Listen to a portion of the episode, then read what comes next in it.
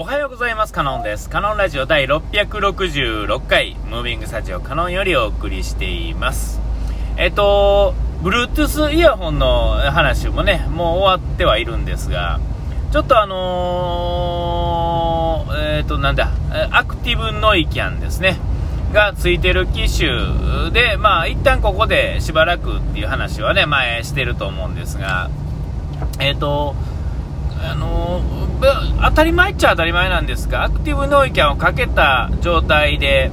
えー、片方を使わないっていうんですかね、オフの状態にすると、アクティブノイキャンの機能って消えるんですよね。え、ー、と、フラットに戻るんですよ。えー、で、これは、アンカーのやつは、えっ、とアプリでですね、いろんなことが管理できて、え操作できるんですけども、えその設定の中でも、えー、そういう調整が、ノイキャンとか、フラットとか、なんなんていうんですか、外音取り込みとかっていうのを切り替えも触れなくなるんですね。えー、なんか当たり前なんですけど、当たり前なんですよね。えっ、ー、と、だから、片方は耳栓した状態で片方は耳開いてるそれでちゃんと聞こえるでしょっていうことなんやと思うし、えー、まあ当然やけれども、えー、でも、あのー、なんていうんかな、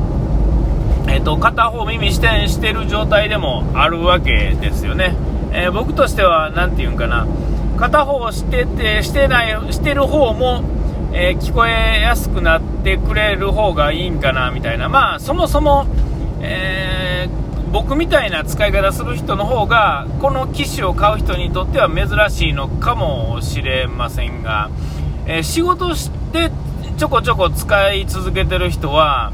わかると思うんですが、片方ずつ使うっていうんですか、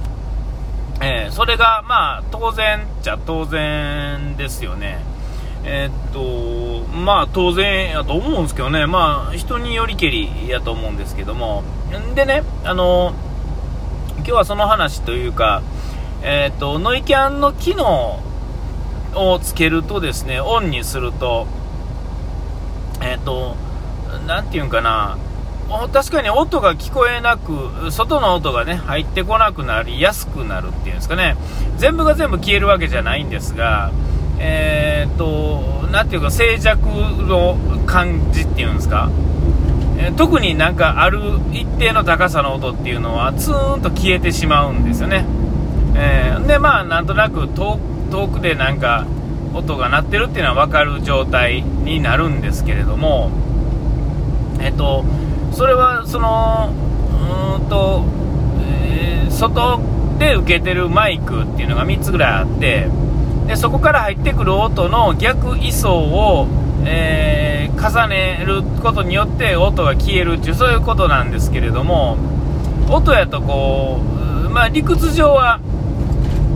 マイクの性能が良ければちゃんと消えるでしょうし、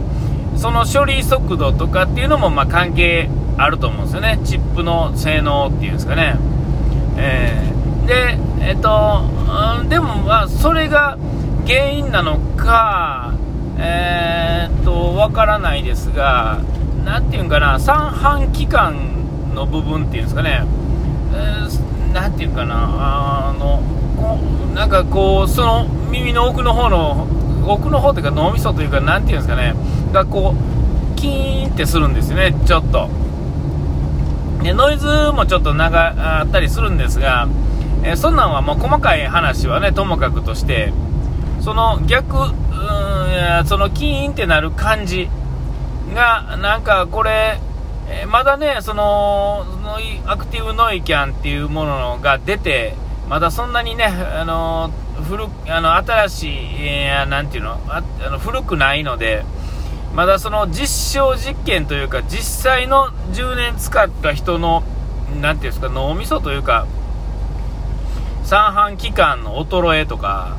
そういうのってこう、わからないんですけれども、えっ、と、なんとなくね、あの体には良くなさそうやなと。これを使い続けてる人っていうんですかね、ずっとこう、時間、え、長時間、毎日長時間使い続けてる人っていうのは、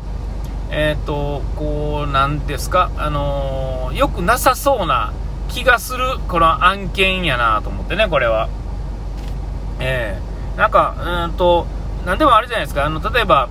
今は大丈夫でけど、えーと、例えば50年後とか100年後とかもっと近いかもしれませんが例えばうんとサプリメントの類っていうのは全部あかんってことに最終的にはなっていくと思うんですよね。それはまあなんとなくわかると思うんですよ。えっ、ー、と不自然なものが人が作った不自然なものっていうのはえっ、ー、と何て言うんですかね毒にも薬にもなるっていうんですかね。え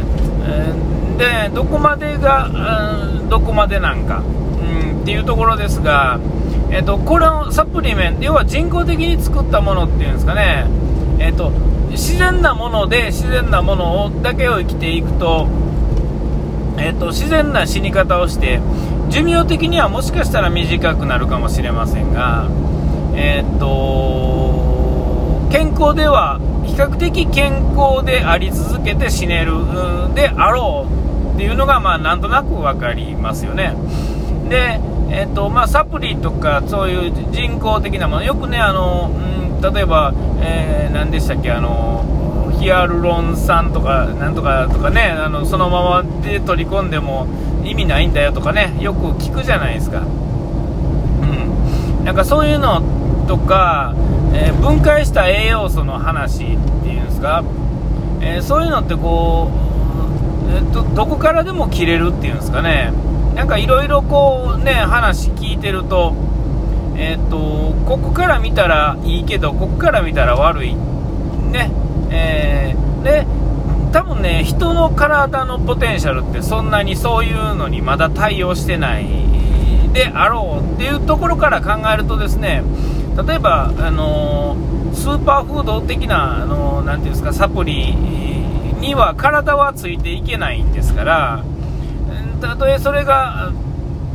補うつもりで飲んでる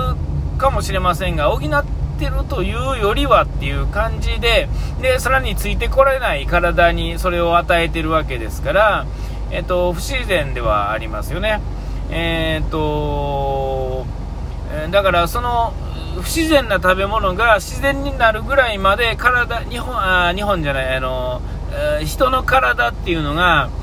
え、進化すればね、対応していければ いいわけですよ。えっと、例えば地域性っていうのがあってですね、えー、例えば外人っていうんですか、あの、イタリアの人たちっていうのは、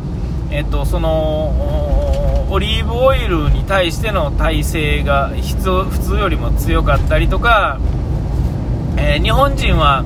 比較的、えー、塩とえ、水銀とかには世界の他の国の人たちよりも強いらしいんですよね、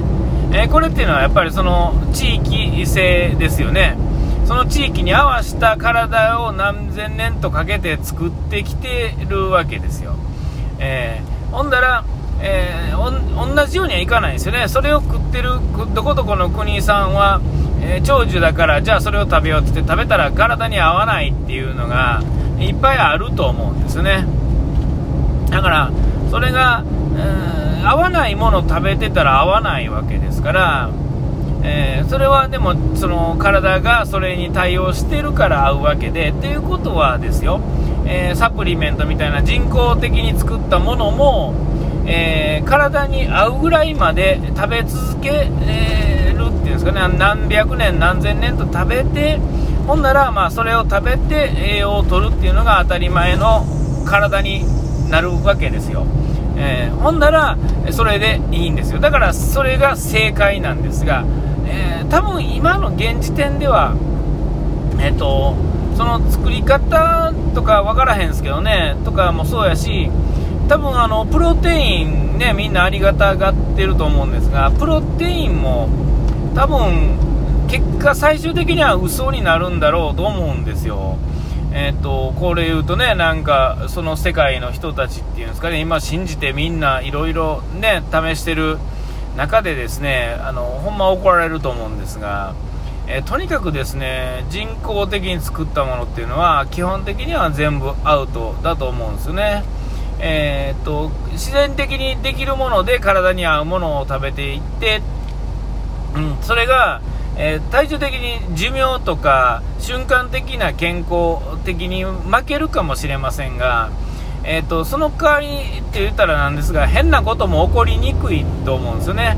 えー、今のだから例えば花粉症だとか、まあ、例えばがんとかエイズだとかなんか後から出てきたものとかっていうのは、えーとまあ、なんとなく考えれば分かると思うんですが、えーと、今のねこのスナック菓子だとかそういうねこの100年ほどで出てきたもの、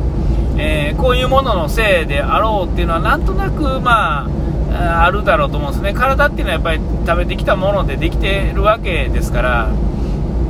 ね、なんかこうこういう人がいっぱいいるとかこういうタイプの人がいるとかっていうのもみんなそうですが、